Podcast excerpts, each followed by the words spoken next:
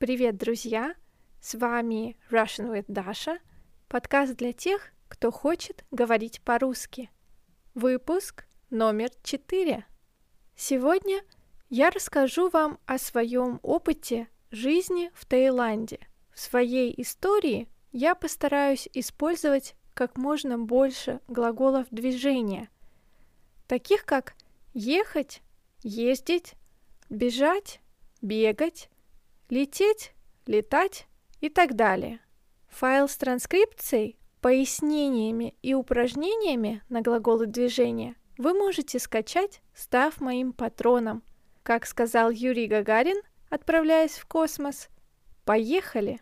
В 2011 году я окончила технический университет в Новосибирске и устроилась на работу по своей специальности в компанию, занимающуюся автоматизацией и программным обеспечением. До офиса я добиралась так. Сначала ехала на автобусе, потом на метро, а потом шла пешком 10 минут. Работать было интересно, но сложно, так как дневные смены чередовались с ночными. Нужно было решать много трудных задач и контактировать с клиентами и разработчиками – так я проработала несколько месяцев, пока не поняла, что устала физически и морально. Работа не приносила мне удовлетворения и счастья. Однажды коллега рассказал мне о том, что кто-то из его знакомых уехал преподавать английский язык в Юго-Восточную Азию. Мне стало интересно. Я решила, что сменить сферу деятельности в 22 года не страшно, и начала искать программы для получения сертификата TEFL, который давал право преподавать английский за рубежом. Я нашла четырехнедельный курс в университете города Чангмай в Таиланде. Оплатив курс, я собрала вещи и купила билет в один конец. Прямых рейсов из Новосибирска в Чангмай не было. Пришлось лететь через Китай. Вы боитесь летать? Я нет. Я люблю летать на самолетах. Первый самолет летел в Пекин. Затем была еще одна пересадка в городе Кунминг, где я чуть не опоздала на рейс. То есть самолет чуть не улетел без меня. В последний момент я вбежала в самолет, и двери закрылись. Из Кунминга я прилетела в Чангмай. Из аэропорта до отеля я доехала на такси. До начала учебы оставалось несколько дней, поэтому я решила немного изучить город. В Чангмае около 300 храмов, много парков и интересных мест. Мне нравилось бродить по городу и изучать достопримечательности. Отель, в котором я жила, находился рядом с университетом. В моей группе было 10 человек, и все из разных стран – в течение месяца мы изучали, как преподавать английский язык. Мы быстро подружились и стали вместе ходить на экскурсии и в кафе. Это было очень счастливое время. По вечерам я любила бегать. Я бегала по территории кампуса и университетским паркам. Однажды я проспала, поэтому мне пришлось бежать изо всех сил, чтобы не опоздать на занятия. Моя подруга из группы жила в том же отеле, что и я. Однажды, когда мы с ней шли на учебу, подруге стало плохо, и я решила отвезти ее в больницу. Я поймала Сон Тао. Это такая местная маршрутка красного цвета. Водитель быстро довез нас до больницы. К счастью, подруге стало лучше, и после врача мы поехали домой. Еще я подружилась с местным парнем, который хорошо знал город и его окрестности. Он часто возил меня на озеро на своем мотоцикле. Там мы плавали и гуляли вдоль берега. Вы умеете плавать? Однажды мы ехали по лесу и заблудились. Нас увидели собаки и погнались за нами, пытаясь укусить.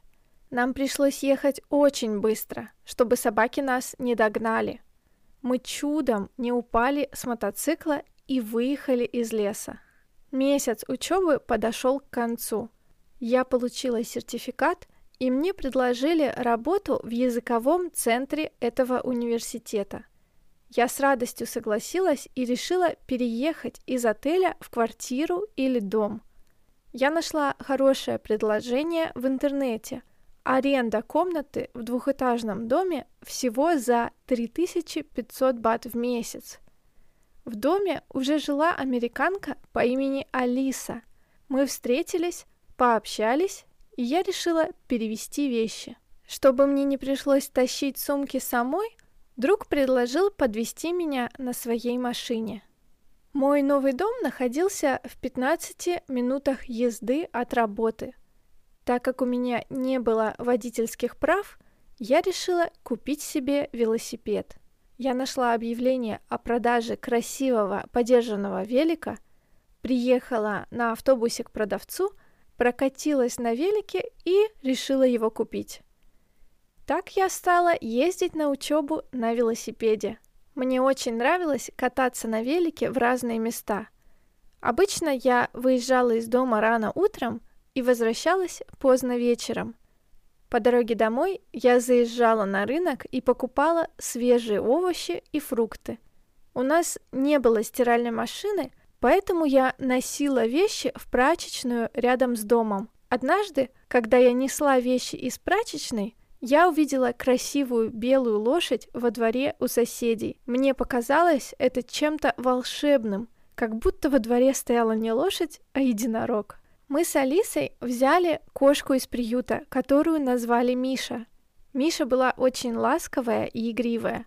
Она очень любила таскать еду со стола и гонять по дому гекконов. В Азии гекконы и другие ящерицы часто лазают по стенам и ползают по полу. Когда Миша видела Геккона, она ложилась на живот и ползла в его сторону. Однажды Миша вылезла из окна и запрыгнула на крышу дома. Пришлось и мне лезть туда и снимать ее. Сейчас Миша живет с Алисой в Америке. Я жила в Чангмае третий месяц. Моя студенческая виза заканчивалась. Так как я успешно прошла испытательный срок, для меня подготовили годовой договор. Мне следовало выехать из страны, оформить новый тип визы и въехать обратно. Я решила съездить с друзьями в Лаос на несколько дней, чтобы снова стать туристом и подать документы на рабочую визу. Поездка превратилась в небольшое приключение. Мы гуляли по городу, наслаждались видами и даже сходили в ночной клуб, где Моему другу, к сожалению, подсыпали какой-то препарат, и он чуть не уснул, но хорошо, что мы благополучно добрались до отеля, иначе была бы беда. Когда я приехала обратно в Чангмай, директор языкового института предложил мне создать курс русского для начинающих. Я сомневалась, что кто-то на севере Таиланда захочет изучать русский язык, ведь там практически не было туристов из России – Директор был уверен, что студенты появятся, поэтому я согласилась. Я слетала на месяц к родителям в Новосибирск, а когда вернулась, узнала, что изучать русский хотят 40 человек. Так я стала преподавать не только английский, но и русский язык. Я также занималась волонтерством, обучала английскому языку беженок из Бирмы. В свободное время я встречалась с друзьями, занималась йогой, ходила на танцы и путешествовала по окрестностям. Например, новый 2013 год я встретила в деревушке Пай, затем отдохнула на острове Качанг и отправилась одна в двухнедельное путешествие по Вьетнаму. Я даже побывала на традиционной тайской свадьбе. После года жизни в Таиланде я вернулась домой, в Сибирь. Если бы не проблемы со здоровьем, я бы с радостью осталась в Юго-Восточной Азии еще на несколько лет. Я очень скучаю по своим друзьям и коллегам. Если вы когда-нибудь поедете в Таиланд, обязательно посетите город Чангмай. А еще не бойтесь путешествовать в одиночку. Так вы познаете себя и встретите множество удивительных людей на своем пути. Итак, давайте посмотрим на некоторые глаголы движения. Сейчас я расскажу вам о некоторых значениях этих глаголов. Во-первых, глагол «идти» или «ходить». Это означает передвигаться пешком. Например, мальчик идет домой, то есть он идет пешком. Глагол ехать или ездить означает двигаться при помощи каких-либо средств передвижения. Например, на машине, на велосипеде.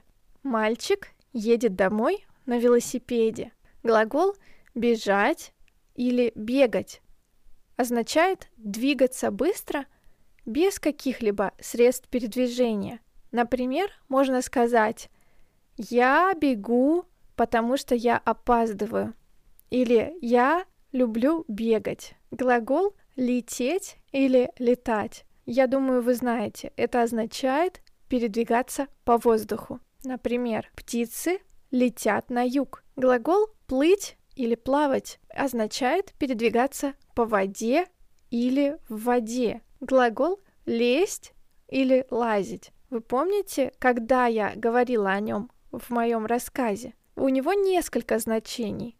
Например, подниматься или опускаться, двигаясь по вертикали. То есть вы поднимаетесь или опускаетесь, хватаясь, цепляясь за что-либо. Например, геккон лезет по стене. И второе значение – это проникать куда-либо, в нору или в трубу. Например, мышка лезет в свою нору. Следующий глагол, который я тоже упоминала в своем рассказе, это ползти или ползать. У него тоже несколько значений. Первое значение – это передвигаться по поверхности всем телом в горизонтальном положении. Например, я читала, что когда моя кошка видела геккона, она ложилась на живот и ползла в его сторону. То есть она ползла по полу. Также мы говорим о насекомых и, например, ящерицах или черепахах. Это те животные, у которых маленькие короткие лапы. Например, черепаха ползет по берегу. И третье значение – это передвигаться медленно. Например, можно сказать, что автобус ползет, то есть автобус едет очень медленно. Следующий глагол – это брести или бродить. Это означает идти медленно или идти с трудом. Старик бредет по дороге. Мы также говорим бродить, когда неспешно гуляем по городу. Например, я бродила по городу, то есть я гуляла по городу медленно, наслаждаясь городом. Следующий глагол — это нести или носить, то есть идти и иметь что-то в руках, что-то при себе, или под мышкой, или, например, на спине, нести рюкзак, или нести пакет, нести сумку. Следующий глагол это вести или водить. Означает сопровождать, направлять кого-то, например, вести ребенка за руку. Учительница ведет детей на экскурсию. Или же управлять каким-то видом транспорта. Он очень хорошо водит свою машину. Похожий в написании глагол, но теперь у нас «з» вместо «с». Везти. Везти или возить означает доставлять что-либо или кого-либо при помощи каких-либо средств передвижения. Например, грузчик везет чемоданы в тележке. А второе значение – это ехать куда-либо и иметь при себе что-либо или кого-либо. Например, он едет в автобусе и везет цветы. Он едет к ветеринару и везет в переноске своего кота. Следующий глагол это гнать или гонять. Не помню, был ли у нас этот глагол в рассказе, но значение он имеет такое, это заставлять кого-либо двигаться в каком-либо направлении. Например, а, моя бабушка в деревне каждое утро гнала коров к пруду.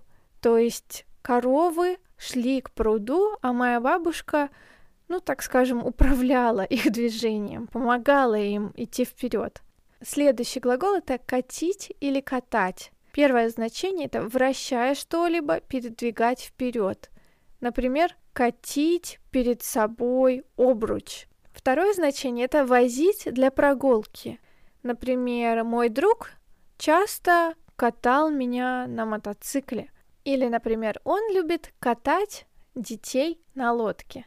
Еще один глагол это тащить или таскать. Тащить в первом значении это нести что-либо тяжелое с трудом. Например, тащить тяжелую коробку. А второе значение это передвигаться силой. То есть, когда, например, собака не хочет идти домой, и ее приходится тащить на поводке, то есть немного тянуть поводок, потому что собака упирается и не хочет идти домой. В своем рассказе я также употребляла глаголы движения с приставками. Но глаголы движения это такая большая тема, что я думаю, мы не сможем ее сегодня всю раскрыть. И поэтому я подготовила для вас транскрипцию с пояснениями и упражнениями на глаголы движения. Переходите по ссылке в описании, чтобы скачать их на Патреоне. Вы можете единоразово оформить подписку, то есть скачать и потом отписаться, либо оформить подписку и каждый месяц получать от меня материалы. Мы будем еще разговаривать о глаголах движения, о глаголах движения однонаправленных, разнонаправленных, с приставками и без приставок, так что не теряйтесь. С вами была Даша. Я желаю вам отличного дня и хорошего настроения. Пока!